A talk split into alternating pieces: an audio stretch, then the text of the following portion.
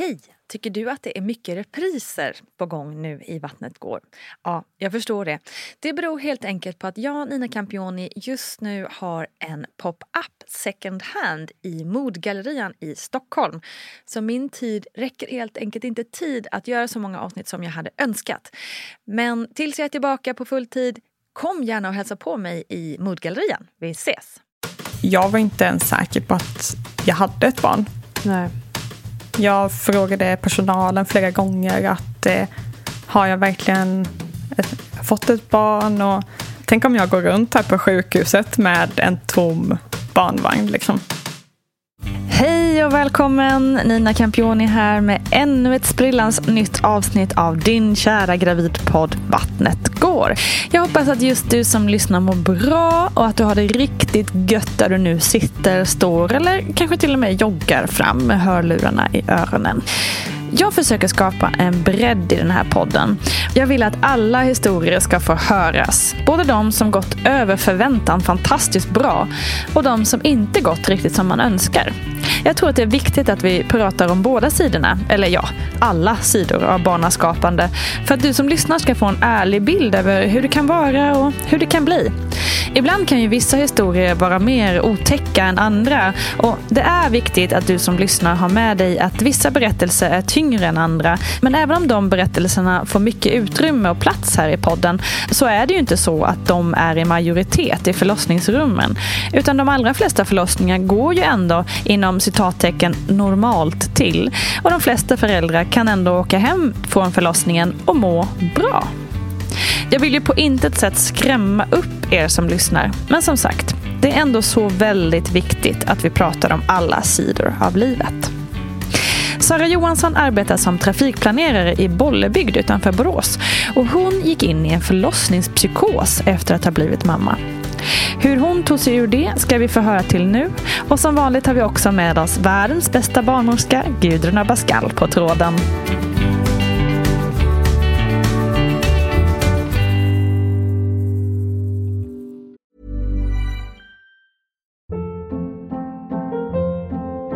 Hold up. What was that? Boring. No flavor. That was as bad as those leftovers you ate all week. Kiki Palmer here, and it's time to say hello to something fresh and guilt-free. Hello Fresh. Jazz up dinner with pecan-crusted chicken or garlic butter shrimp scampi. Now that's music to my mouth. Hello Fresh. Let's get this dinner party started. Discover all the delicious possibilities at hellofresh.com.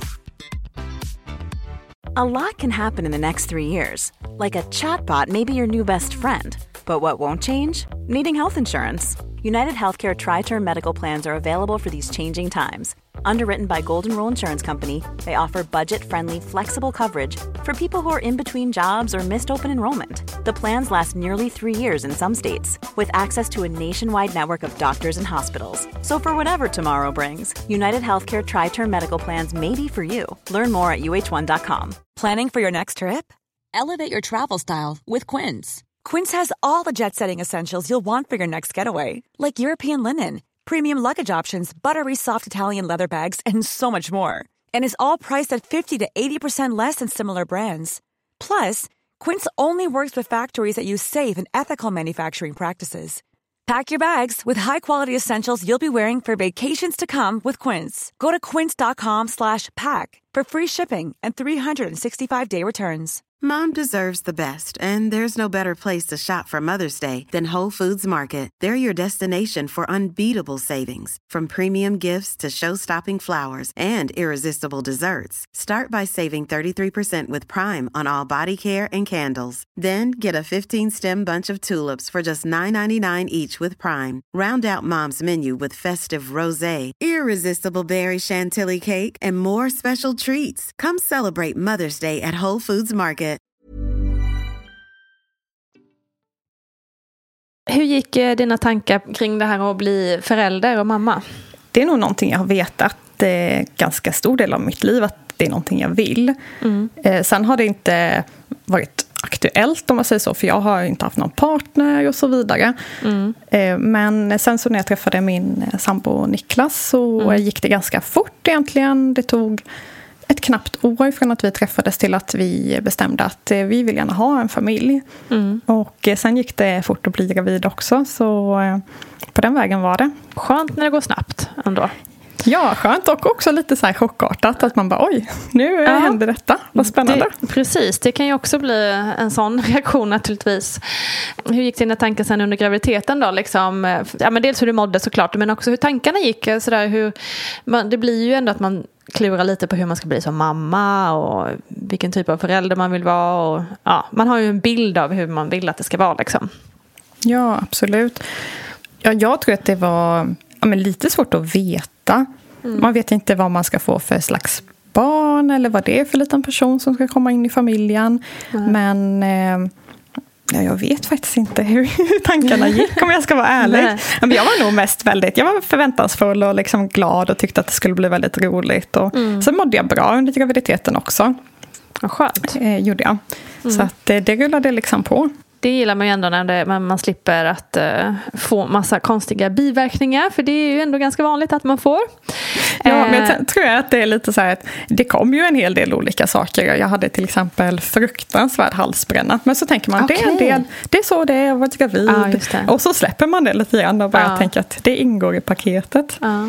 Men halsbränna är intressant. Det har vi faktiskt inte pratat om eh, så mycket här i podden. Hur, eh, när kom det liksom? Kan det varit i sista trimestern eller någonting sånt som Mm. det var riktigt så. Det var ju nästan konstant hela tiden. Varje Mm. dag bara satt och knaprade de här eh, Novalucol eller vad de nu hette. Okej, ja. Ja. Hjälpte det? Ja men det gjorde det faktiskt. Men Mm. det var ändå ja, men det var jobbigt faktiskt. Men hur, för en som aldrig har upplevt hals- halsbränna, hur känns det liksom?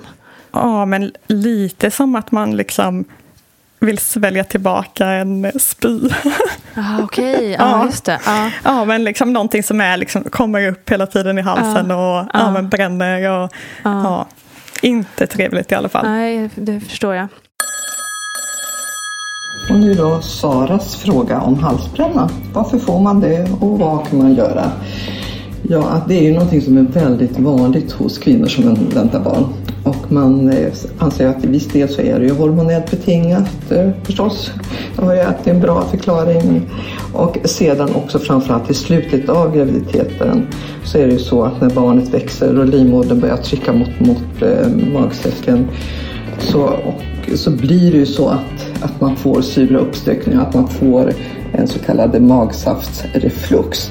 Så att eh, det är väldigt jobbigt naturligtvis och eh, man får väl fundera på lite grann på vad kan jag göra? Och det är väl det till exempel att äta lite och ofta, att eh, inte äta precis utan man lägger sig ner för att lägger man ner så är det ju lättare att man får det här trycket mot övre magmunnen och så får man så kommer en sån här uppstötning. Ibland så kan grovt bröd lindra. Drycker med kalcium i typ mjölk, yoghurt neutraliserar magsyran så det kan också underlätta. Och eh, bubbelvatten brukar man säga också kan vara bra. Undvika starkt kryddad, fet och friterad mat, juice och kaffe och te. Och är det så att man har väldigt besvärligt när man ligger ner så höj gärna huvudena på sängen och så att man kommer upp lite grann så brukar det vara, vara bättre. Sedan så kan man väl också tänka sig om det blir alltför besvärligt att visst finns det läkemedel att ta till till exempel som Gaviscon och Novalucol är väl det som är vanligast men också att dricka Samarin brukar hjälpa och får man inte hjälp av alla de här huskurerna och det här så ta, får man ju prata med sin barnmorska på barnmorskemottagningen och träffa sin läkare där för att få mera hjälp. Lycka till! Förutom hals- halsbränna då så var det en eh, hyfsat bra graviditet förstår jag. Men hur förberedde du dig eh, för förlossningen? Ja, men jag lyssnade på lite poddar, jag lyssnade mycket på den här podden. Läste eran, ja, eller hur? Läste eran bok också. Ah, härligt. Och eh, sen så, ja men det vanliga, liksom besöken hos barnmorskan och samtalen där. Och så var jag på lite gravidyoga och någon föreläsning som eh, fanns på förlossningen i, jag födde i, i Borås. Så där fick man gå på någon föreläsning. Så det var lite, liksom, lite spridda skurar så. Ja. Men ändå, jag var ganska intresserad, eller jag var ganska taggad också och tyckte att det skulle bli kul. Och ja. försökte ändå ja, läsa på och ta reda på lite olika sätt det kan bli på och så. Just det. Hyfsat förberedd ändå känns det som. Ja, jag det tyckte, som. ja, det Ja. tyckte jag att jag var. Ska vi eh, hoppa pang på eh, förlossningen helt enkelt? Hur, Ja, hur drog det hela igång? Det var ju det det inte gjorde. Det gjorde inte det? Nej. Det gjorde inte det. Nej, det var ju liksom det klassiska, så här, BF kommer och går och eh, inget barn i sikte. Nej. Ehm, och så tänkte jag, jag tänkte lite innan, så här, men, ja, men hur jobbigt kan det vara att gå över Ja. tiden? Ja. Och så här, första veckan var väl ändå helt okej. Andra veckan, då började liksom hoppet dö, om man säger så. Jaha. Ja, ja, men då kändes det så här bara, nej, jag, jag, det börjar om från början nu. Jag får vara gravid i nio månader till. så eh, vi fick en tid för igångsättning då. Ehm, och det var så det blev. Det blev liksom inget barn innan dess. Jag gjorde några hinsvepningar och barnmorskan som jag gick till tyckte ändå så här, ja men det kan nog, det ser ut som att det kanske kan komma igång. Men eh, det gjorde det inte. Ingenting. Nej. Nej. Så vi ja, men åt liksom en vanlig frukost hemma och sen satte vi oss i bilen och körde till sjukhuset. Liksom. Det var väldigt odramatiskt. 15 dagar över tiden var Det var ju 15 denna. dagar. Ja, Så du gick verkligen så, lång, så, lång, så länge man kunde i stort sett där. Ja, precis. Men hur kändes det? Kändes det, alltså det här med igångsättning, kändes det som... eh, Alltså hur kändes det? Kändes det tråkigt eller var det lite skit, bara ut med det nu? Liksom? Ja, men det var ju lite så här, bara ut med den. Nu får det fan vara bra. Men det är klart jag hade önskat att det skulle komma igång av sig självt. Det hade jag ju. Men ja, vad ska man göra? Det, där och då ville jag nog bara liksom att nu händer det äntligen någonting. Ja men precis. Det är fullt förståeligt att man känner så kan jag tänka. Ja. Verkligen. Hur var det då att bli igångsatt? Ehm, ja, först var det ju något samtal och lite bedömning och undersökningar. Och Man skulle få reda på vilken metod man skulle använda. Och då fick jag de här shottarna. Och eh, det oklara var ju lite att man inte visste hur lång tid det skulle ta. Det kan vara så här, ja det här kan ta till imorgon och innan det händer något. Och, ja. Så det tyckte jag var lite, ja, men lite jobbigt att man inte visste. Men eh, jag hann ta tre sådana shottar och sen så kom verkarbetet igång. Så det var ju väldigt eh, smidigt egentligen tycker jag. Då fick jag ju, jag började få lite verkar och sen så eh, gick det väldigt, väldigt fort tills att det Okej. blev väldigt mycket verkar. Jag tror att det är många som har blivit igångsatta som har den upplevelsen. Tror jag. det. Mm. Ja, så det var liksom ja, pang på från ingenstans. Fullt verkarbete. Hur kände du då? då? Nej, men det var lite svårt att hantera. Det var lite så här, men herregud. Men eh, jag bestämde ganska snabbt att jag skulle ta en epidural och den kom också ganska snabbt. Liksom, och jag fick den och då blev det en liten omstart att kunna säga okej, nu, nu är jag med på banan igen. Just det, nu kan jag andas igen, liksom. Nu kan jag andas igen, nu, liksom, nu är vi igång, nu händer det, liksom, nu ska barnet födas. Så det tyckte jag ändå blev väldigt bra. Alltså, jag tyckte det rullade på bra och liksom den feedbacken man fick från eh, barnmorskan att eh, ja, det fortskred i, eh, enligt vad man kan förvänta sig med eh, ja, själva öppningsskedet eller vad, man, eller vad det nu kallas. Eh, sen var det ju när jag var helt öppen och retraherad eller vad man nu har jag förstått att man kallar det. Fancy Så- orden. Ja, fancy pansy. Man har läst på i journalen här. Exakt.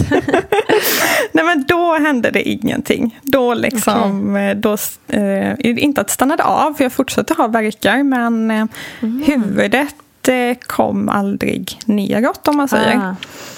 Eh, Så det liksom, eh, timmarna tickade på där och då var det, mm, ja det var natt liksom och klockan blev eh, två, tre, fyra, fem och ingenting hände. Mm. Så det var ju lite så här segt eller vad man Ja, ska säga. Men tänkte jag, kändes jag det oroligt lite- på något sätt liksom, när, man, när det inte hände någonting? Eller? Nej, inte oroligt tyckte jag Nej. inte. Men jag tror jag hade bilden av att det skulle vara så här, ja men 10 cm öppen och då ska krystverkarna komma och sen kommer bebisen ut. Mm. Ja, så det var ändå lite oklart tyckte jag. Liksom, Mm. vad, är- vad är det vi väntar på eller varför händer ingenting? Just det. Sen eh, så det blev var att den, eh, ja, det kom in ett, eh, ett team med en läkare och ja, hon hade någon student och någon annan med sig och så här, nu, eh, nu ska du få prova att krysta. Ja, kan jag väl testa. Då Utan att du då liksom- kände liksom några krystvärkar då eller? Ja, nej det hade jag ju inte. Nej, jag hade ju just det. liksom vanliga verkar om Ja, man säger. ja, ja. Och så fick jag lite instruktioner och eh, ja, fick testa då liksom. Och det hände Mm. väl egentligen ingenting, tror jag inte. Nej. Eh, och sen så var det lite olika liksom, ställningar. Och jag fick testa någonting, eh, norska knuten tror jag de kallade det. Jag fick hålla i en handduk Mm. Mm. eller ett lakan eller vad det var och en barnmorska stod på andra änden och, som en slags dragkamp. Just det. Och eh, ja, men jag tror inte riktigt att jag... Jo, men jag förstod väl att nu är tanken att barnet ska komma ut. Men ändå var jag ändå lite så här... Jag tog inte det kanske riktigt på allvar, eller vad man ska säga. Jag tänkte så här, ja, eh, vad händer här nu? Ja, men precis, Men- vad är det vi håller på med liksom? Ja, det blir men lite det var- surrealistiskt kanske liksom när man... Ja, ja men just man hade knep, liksom liksom. en eh, förväntning att så här, känna de här krystverkarna och allting. Just det. Men då i alla fall så eh, säger läkaren då att nej men eh, nu eh, kommer jag behöva sätta sugklocka här efter nästa verk. Och då var det som att jag bara, nej men gud, jag ska föda barn nu. Det. Ja. Det, det, liksom, det, det är nu det här ska ske. Ja. Och så liksom, ja, jag visste väl inte supermycket om sugklocka men jag visste väl ändå att det var inte någonting som eh, var något positivt. Just det. Så då var, då var det som att den verken när den kom så då ja, for, liksom tog jag i, om man säger, riktigt Ja. ordentligt. Och Ja. då hände någonting. Så då, Okej. eh, det var några centimeter, tror jag, ett par centimeter som fattades från att huvudet skulle komma ner i bäcken, Ah, bäckenet ordentligt. Ja. Och då eh, skedde det. Så Okej. eh, då kom hon faktiskt sen en, ja, ytterligare en verk senare kom hon ut. Wow. Mm. Det, det är coolt vad motivering kan göra liksom. Ja men verkligen. Mm. verkligen.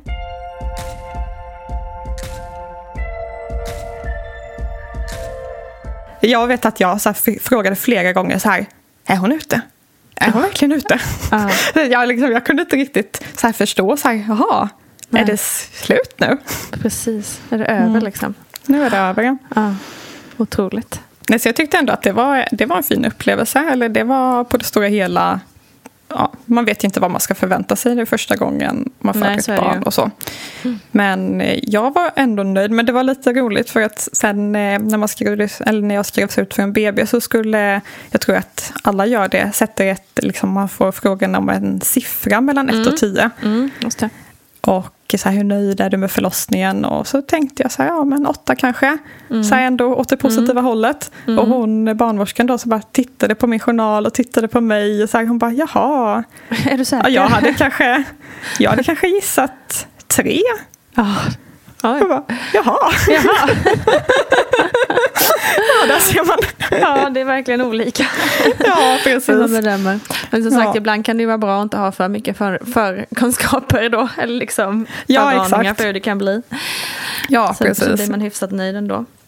Ja, men det är väl ändå det viktigaste. Ja, precis. Ja. ja, men jag tänkte ändå liksom att eh, jag fick ett eh, friskt, eh, välmående barn Mm, och eh, ja, det var det som var huvudsaken för mig. Just det. Men du, man brukar ju säga, och det är ju en sanning i sig, att eh, när man väl lämnar eh, sjukhuset och BB, det är då själva eh, förändringsarbetet och det stora, det stora jobbet börjar med det här med barn. Ja. Eh, och det var blev ju verkligen sant för dig. Ja. Eh, hur, hur upplevde du den här första tiden? För det började egentligen redan på BB. Eh, vi låg två nätter på BB. Mm. Och ja, det var ju redan från början så att jag kunde inte komma ner i varv och somna. Nej. Och det var väldigt eh, ja, annorlunda än vad jag hade förväntat mig. Jag hade förväntat mig så här, ja, jag kommer vara så trött och jag kommer så här, vilja sova hela tiden. Och, eh, istället var det som att jag var klarvaken och då tänkte jag så här, ja men det har man ändå hört, eller jag hade hört lite att man kan få några så här supermammakrafter. Ja, Eller, absolut. Det kan ju bli Så tänk- lite adrenalin också direkt efter en förlossning. Liksom. Ja, precis. Så jag tänkte nog att det var, att det var så. Men eh, då när vi låg de här två nätterna på BB så ja, Lilly var vaken en hel del och ville amma och äta och sådär. Men eh, jag låg i princip bara och tittade på, det var en stor klocka på vårt rum och bara såg hur den snurrade liksom. Timmarna gick och ja, jag var jag tror inte jag sov en sekund faktiskt. Nej, nej. Och det fortsatte ju då när vi, när vi kom hem. Mm. Så fortsatte det lite på samma sätt. Att eh, Jag hade väldigt eh, svårt att komma ner i varv och jag var väldigt eh, ja, speedad och Mm. ja, hade mycket energi. Och, ja, sen tyckte jag liksom, ja, det var mycket att eh, ta in om man säger så. Liksom, Mm. Att man har ett litet barn att ta hand om. Och, ja, det var en stor förändring helt klart. Men det här med sömnen, liksom, det var inte bara då relaterat till att eh, liksom, bebisen väckte dig utan du var vaken oavsett. Liksom. Ja, men jag var ju det. Eller först, så- eller ja, det var svårt att liksom sätta lite fingret på det. Ja, det var ju mycket att hon skulle äta och inte sova och sådär. Men eh, det var, ja, jag hade jätte, jättesvårt att eh, sova helt enkelt. Och det var inget jag initialt eh, tänkte speciellt mycket på. Nej. Men eh, dagarna gick ju liksom och så märkte man att, ja men om man säger omdöme eller så blev mer och mer suddigt eller det blev svårt att tänka, ja, men se klart på olika situationer och jag började ja, få för mig att eh, Lilly hade olika sjukdomar eller att jag hade det och ja, det blev eh, otydligt helt enkelt. Och det var liksom, hur, hur, alltså, hur länge upplevde du att det var liksom, som du hade så här, att du inte sov och så? Det var ju eh, eh, efter två och en halv vecka Oj. när, ja, när, hon hade, ja, när hon var två och en halv vecka gammal Ja. så eh, fick jag ju alltså jag fick en eh, psykos, en Ja. eh, förlossningspsykos. Mm. Så det var under den tiden, från att hon föddes, så hade jag kanske sovit ett par timmar. Ja, herregud. Ja, Men är det då, alltså, nu vet ju inte jag så mycket om just psykos och så, men kan det bli liksom en, en utlösande faktor? Kan det vara att man inte har sovit då eller? ja precis. Ja, Så okej. jag har Mm. förstått det. Ja. Och jag tror det är lite svårt att särskilja vad som är anledningen, om man säger så, till psykosen och vad som är ett symptom av att man håller på att utveckla eller gå in i eh, en psykos. Men vad, vad var det som gjorde att du eh, liksom då efter två och en halv vecka insåg att det var någonting som var, som var mer liksom än bara, bara inom citationstecken, men trötthet liksom? Jag var ensam hemma med eh, Lilly och eh, min mamma skulle komma och hälsa på. Och Niklas var iväg och gjorde några ärenden, tror jag. Han var på affären. Och eh, då fick jag en känsla att eh, jag var övervakad. Och eh, jag, liksom, jag var avlyssnad på min telefon. Vi har ett larm hemma och att kameran eh, liksom filmade mig. Och Jag eh, ville inte att eh, mamma skulle komma. Jag var rädd att eh, hon skulle göra någonting eller komma och ta Lilly eller någonting som åt det hållet. Så då ringde jag Niklas och sa bara du måste komma hem. Ja, varför då?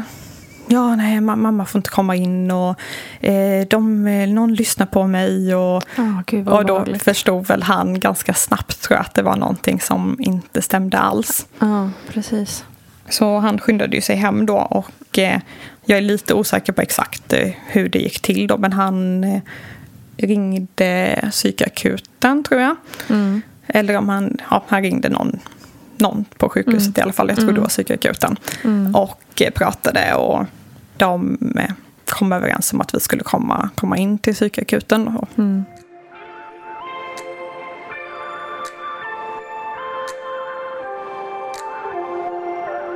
Det var det din verklighet, liksom, att någon överli- eh, liksom, lyssnade på dig och allt det här. Liksom. Men jag Det var, var så- ändå... Ja, förlåt. ja och nej. Ah, okay. Jag var ändå inne i det, liksom, i det Mm. tänket och tänkte att det är så det är. Fast jag kunde samtidigt förstå att det låter väldigt Att konstigt. det låter galet. Liksom. Ja, det, det här Ja. det låter lustigt. Liksom, det här kan inte riktigt stämma. Ja. Fast du kände det typ att det stämde. Liksom. Ja, så jag var helt med på liksom att eh, ja, men vi måste nog åka till sjukhuset för att eh, Gud, så vilken här... konstig situation alltså. otroligt konstig. Ja. Så vi packade in oss i bilen där, eh, jag, han och Lilly och ja, åkte, till, eh, åkte in till Borås då till sjukhuset. Hur tog de emot er där då? Vi fick sitta i något eh, väntrum och sen så var det lite olika samtal. Vi hade hjälp av, eh, av min svägerska då, hon var också där och liksom var, hade hand om Lilly så.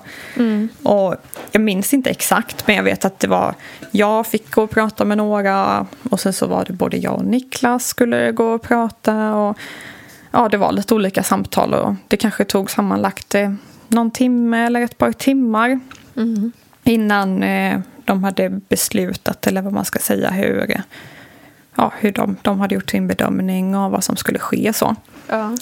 så det som hände var att eh, vi fick eh, ett rum på BB.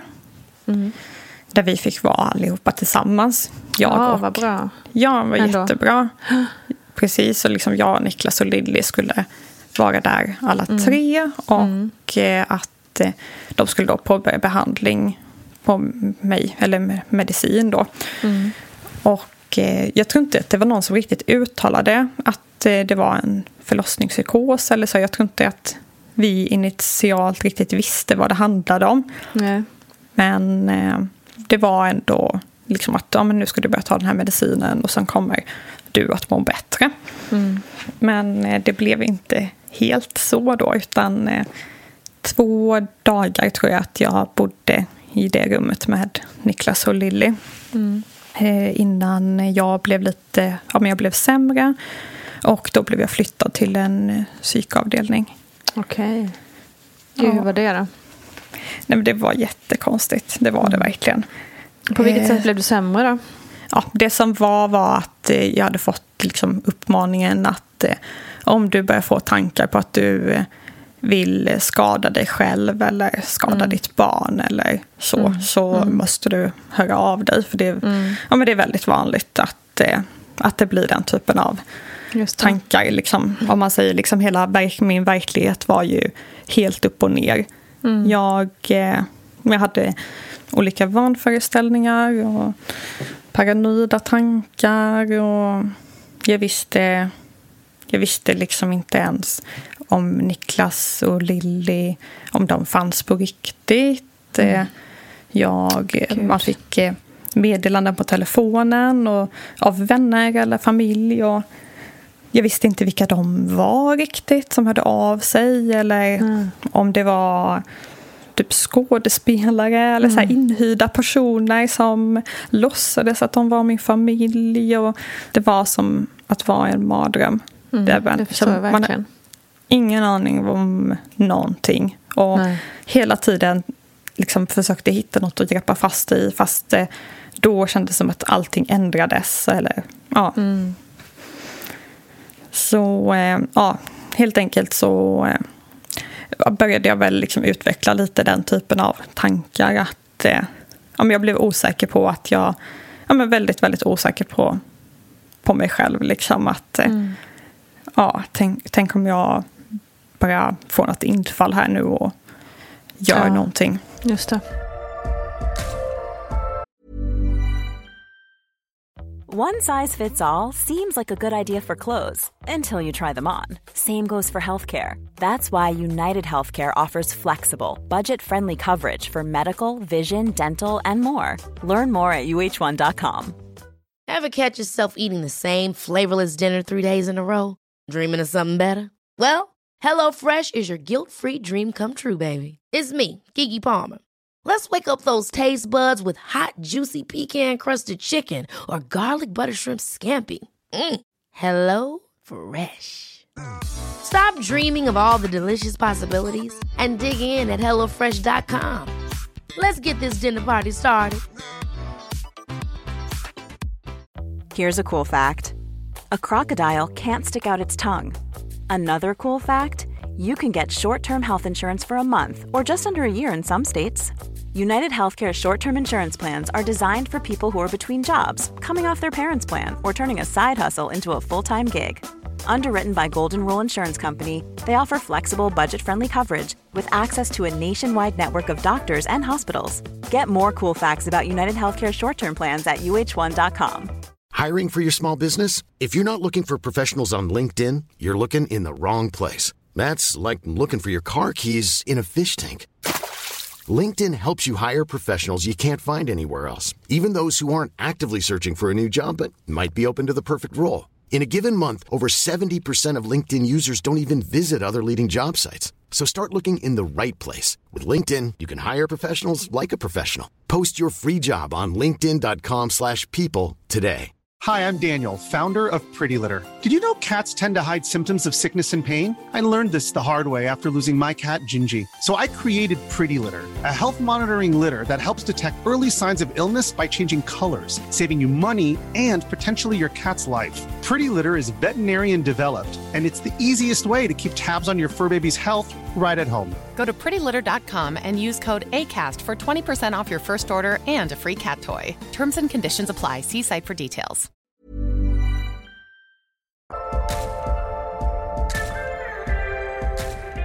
Men du, du hade ändå då liksom så, så pass eh, ja, sinnesnärvaro, eller vad man ska säga, att du själv kunde inse att det inte går åt rätt håll. Liksom. Ja, men det, det hade jag. Jag hade en eh, läkare där som jag hade pratat med när jag eh, skrevs in och han hade varit uppe hos oss och haft lite samtal. Så, så Mm. honom hade jag ändå någon slags eh, förtroende för. Det var ju Mm. svårt i den situationen eftersom att jag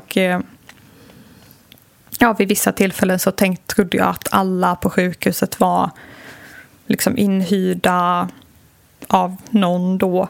Jag visste liksom inte ens om jag var på ett riktigt sjukhus. Mm. Nej, men, jag fattar. Precis. Allting känns overk- liksom fel. Ja, jag förstod nog som ändå att det var läge att höra av sig till honom och eh, ja, berätta att jag inte mådde, jag mådde inte bättre utan jag mådde snarare bara sämre och sämre. Mm. Och vilken tur att du ändå här, kunde känna ett förtroende för honom. Verkligen. Ja. Okej, men då blev du flyttad till eh, psykavdelning. Mm. Och hur var det där då? Nej, men där var det ju eh, ja, mer personal om man säger. Jag, det, jag kom inte under något sånt, eh, ja, jag tror man kan kalla det vak eller så. Liksom, jag hade inte någon personal som var med mig hela tiden utan jag hade ganska fritt så att komma och gå som jag ville. Men eh, ja, där är ju allting, eh, eller allting var där på ett lite annorlunda sätt och bara säger man fick inte ha sina egna sin egen kudde för att den kunde Mm, utgöra en kvävningsrisk och det gick det. Mm. inte att öppna fönstren. Och Det fanns ingen duschslang. När man ville duscha så fick man de komma och sätta dit den och sen Mm. ta bort den igen. Alltså, Så det var ju liksom det var en väldigt så här, steril och konstig miljö på det viset. Ja, det kan jag förstå. Ja. Så där eh, bodde jag då, om man säger. Jag och Niklas och Lilly de var kvar på, på sitt rum på BB då, så de fick ändå vara kvar på sjukhusområdet. Ah, Okej, Okej. så ni hade ändå nära till varandra liksom. Ja, men det hade vi. Så men var vi- det för att du ammade då eller varför? Varför? Det kanske finns många olika anledningar. Men fanns det, var det den primära anledningen att ni skulle ha nära för att bebisen var liten och skulle få vara nära dig eller? Jag tror att det mest handlade om anknytningen. Så för att eh, jag fick avbryta amningen i och med eh, att jag påbörjade medicinering. Mm. Så de medicinerna jag fick eh, gick inte att amma med. Nej, just det.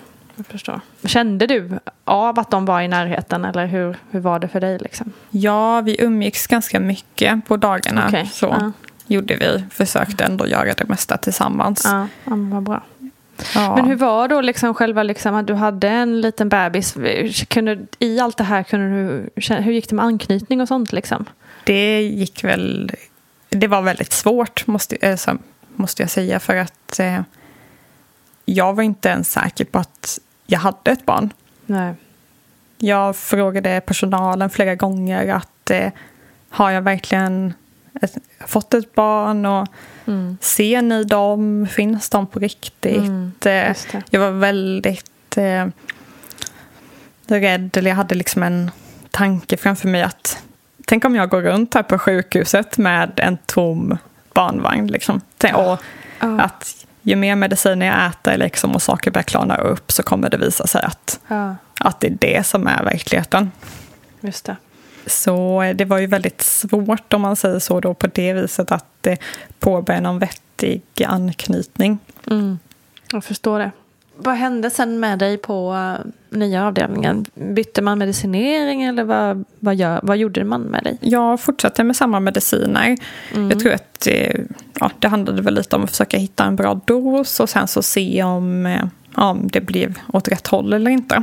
Mm. Så man föreslog en annan behandlingsform som jag tackade nej till som var ECT heter det man får el, någon slags elchocksbehandling då som ah, man gör okay. i hjärnan. Mm. Men det tyckte jag verkade otroligt obehagligt. Så det, mm. det vågade jag liksom inte. Det låter obehagligt. Ja, det låter jätteobehagligt tyckte jag. Mm. Men jag låg inlagd tror jag tio dagar totalt. Mm. Och under den tiden så blev det liksom, det blev bättre och bättre. Och ja, jag började ändå få någon slags insikt eller vad man ska säga i hur saker och ting verkligen låg till och så. Mm. Liksom kändes det då som att det var liksom någon, någon slags dimma som började lätta eller hur kan man liksom beskriva det? Jag bara tänker mig, jag, jag, kan, jag bara det enda jag kan liksom relatera till är när man får en sån här riktig feberdröm och bara mm. all, allting är bara helt sjukt och sen så när man vaknar så är man kvar i den drömmen liksom och man vet inte riktigt var man är eller vad det är liksom plötsligt är ens ben. Alltså, jag har ofta haft, när jag var liten hade jag feberdrömmar där be, mina ben var utbytta till någon slags djurs, be, djurben. Och när jag vaknade så kunde jag fortfarande se de här benen eller, och känna som att det var liksom inte mina ben. Mm. Uh, och så är det liksom så en liten stund innan man faktiskt, uh, just ja, är, jag är bara sjuk eller jag har feber eller, och jag är faktiskt, jag ligger i min säng, allting är bra liksom. Ja. Eh, det är liksom det närmsta jag kan komma till någonting som kan likna det ja. du beskriver. Men jag bara funderar på om det är, liksom, om när du sen började komma ur den här psykosen, om det var lite liknande känsla, liksom, att man bit by bit börjar känna, oj, just, men gud, liksom. Alltså att man ser mer verkligt på saker och ting. Sekund ja, för sekund. Kan, liksom. ja, så kan man nog säga faktiskt. Sen var det liksom, det har varit ja, nu var det väldigt länge sedan, men tillfällen ganska långt efter. Mm. Där det liksom är så här, men vänt, vem, vänta lite nu. Ja. Kan det ändå ha varit ja, någonting, liksom, var jag något på spåren då ja, liksom, med de här tankarna? Eller, ja. att det har varit liksom, stunder ganska långt efter där jag ändå har börjat tvivla lite grann på ja. vad som egentligen hände om man säger så. Ja men precis. Men ändå på det stora hela, lite så som du säger, liksom att det, det började klarna mer och mer. Mm. Att eh, alla de här tankarna och det har bara varit någonting som har varit i mitt huvud liksom på grund av mm. ja, att, jag, att jag har varit sjuk. Mm.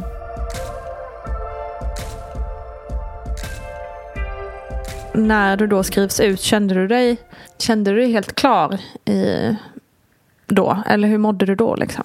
Ja, det är svårt att komma ihåg egentligen. Mm. Men eh, jag, jag kände mig nog...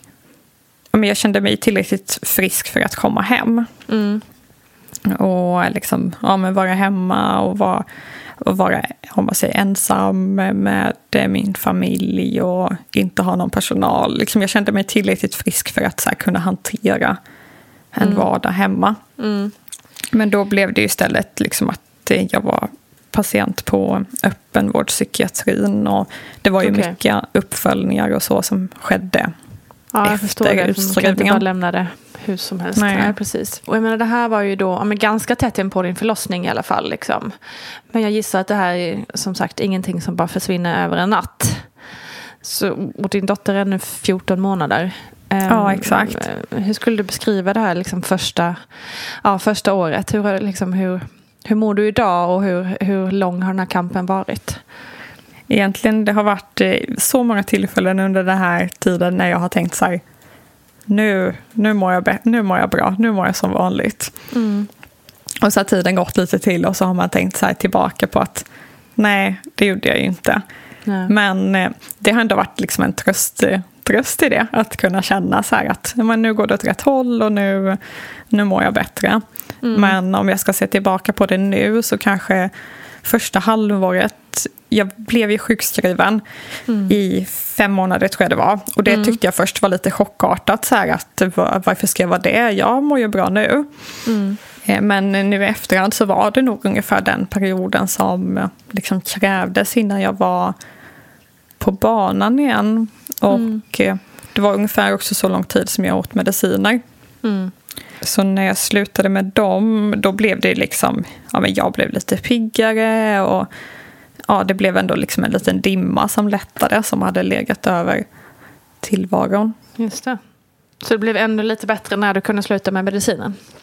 Ja, det tycker jag Ja. att det blev. Ja. Samtidigt, så medicinen var ju nödvändig Såklart. för att eh, komma ur det. Och, Ja.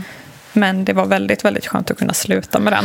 Ja, men det förstår jag. Så man liksom inte behöver känna att man måste ha det resten av sitt liv sen. Liksom. Ja, exakt. Mm.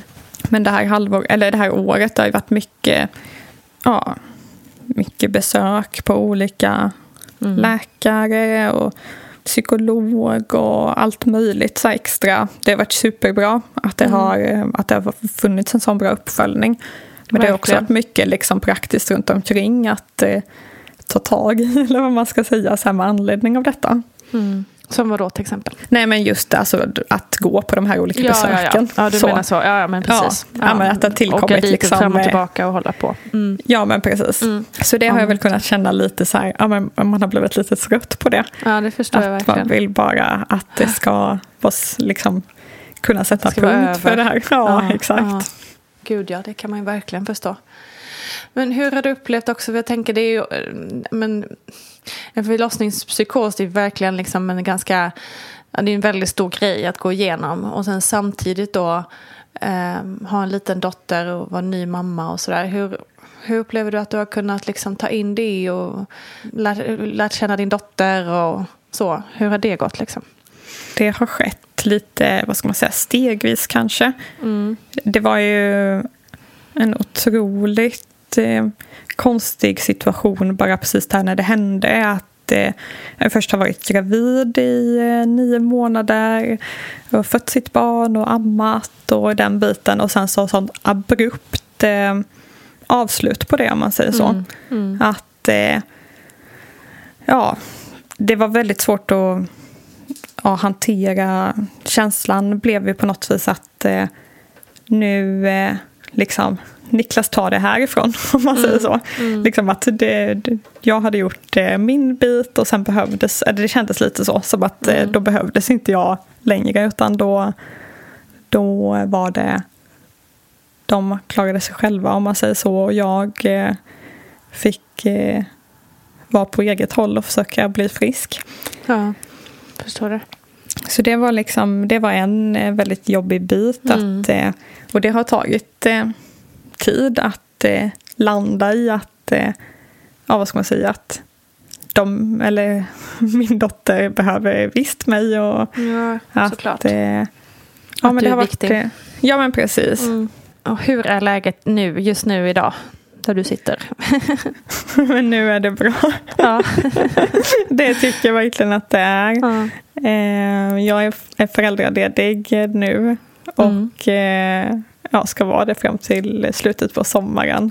Mm. Och nu njuter jag väldigt mycket. Det känns som att nu får man liksom lite ta igen eh, det som man har missat. Eller inte missat, för jag har ju hela tiden jag har ju varit fysiskt närvarande i hennes eh, liv hela tiden. Så, men eh, i och med eh, att jag var sjuk och eh, ja, med hur medicinerna påverkar och så också så har jag ju inte riktigt varit Nej. psykiskt närvarande. Liksom, Nej. och det har varit svårt att ja, hänga med riktigt i vad som har hänt och att, Mm.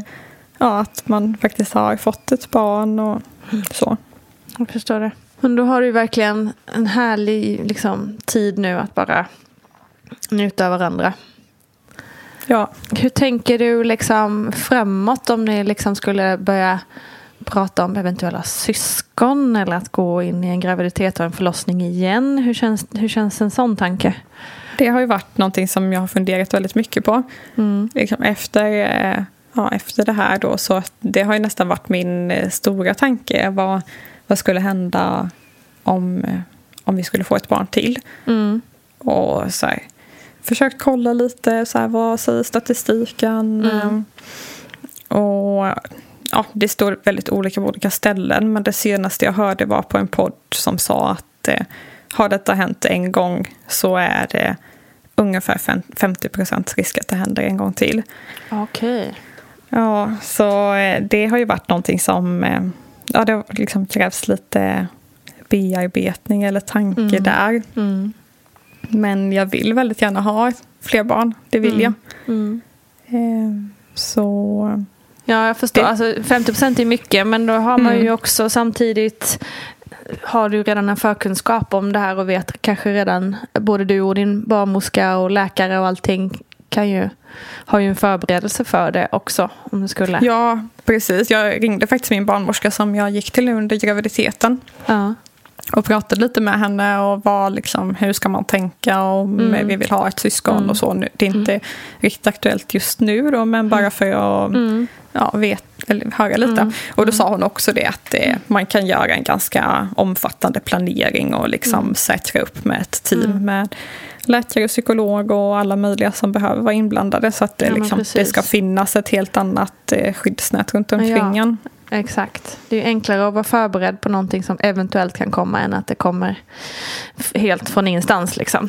Ja, men verkligen. Ja, det är nog det som är något av det stora. Så här, att eh, Jag visste inte om att det här att det här kunde ske. Att det fanns Jag, hade, jag hade aldrig hört talas alltså förlossningsdepression tycker jag man, ja. ja. men det hör man om väldigt ofta. Ja. Och liksom, det var jag ganska inställd på att så kan det bli. Mm. Men att det skulle kunna utvecklas en psykos i samband med eh, att få ett barn, det hade jag aldrig, det hade jag aldrig hört talas om. För mig så är det en, en stor skillnad på att ha en psykos och en förlossningsdepression. Man kan säga att en depression efter att ha fött barn, det är inte så hemskt ovanligt. Det är väl kanske 10, ibland 15 procent pratar man om idag. Jag är inte riktigt klar med siffrorna. Däremot en psykos, där säger man statistiken i alla fall att man drabbas av en sån så är det 0,1 till 0,2 procent av kvinnor som drabbas av det. Och då kan man väl också säga att skillnaden är att om man tittar på en psykos då oftast tycker jag de få gånger så varit involverad i så har kvinnan själv, det är inte hon själv som har sökt för att hon har en psykos utan det är hennes partner eller anhöriga som tycker att hon beter sig så konstigt. Och det här konstiga brukar då vanligtvis vara att kvinnan har fått massa vanföreställningar. Hon uppfattar tillvaron helt förändrad och annorlunda och kan till exempel känna sig förföljd och utvald och ja, gör saker och ting som hon aldrig skulle göra annars. Det finns inte ens i hennes fantasi och att man hör konstiga röster och ljud som ingen annan hör och som gör henne väldigt upprörd och utåtagerande.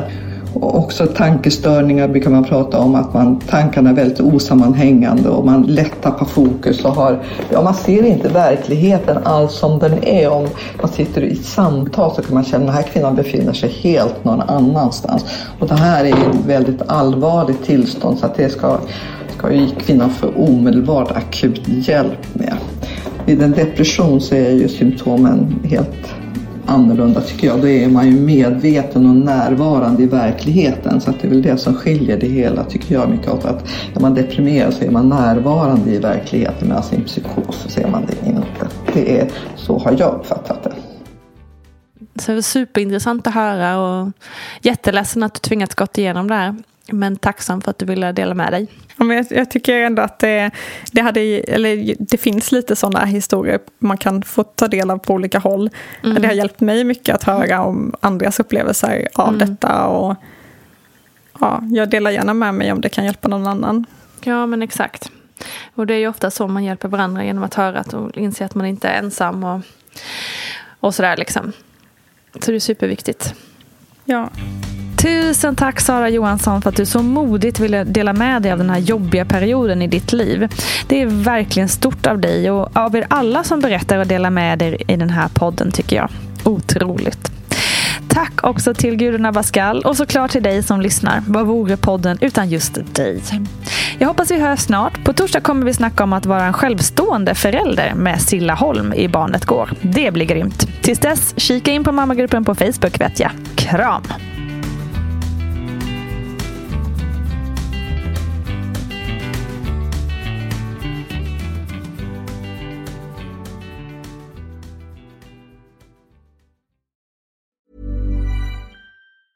Planning for your next trip? Elevate your travel style with Quince. Quince has all the jet setting essentials you'll want for your next getaway, like European linen, premium luggage options, buttery soft Italian leather bags, and so much more. And is all priced at 50 to 80% less than similar brands.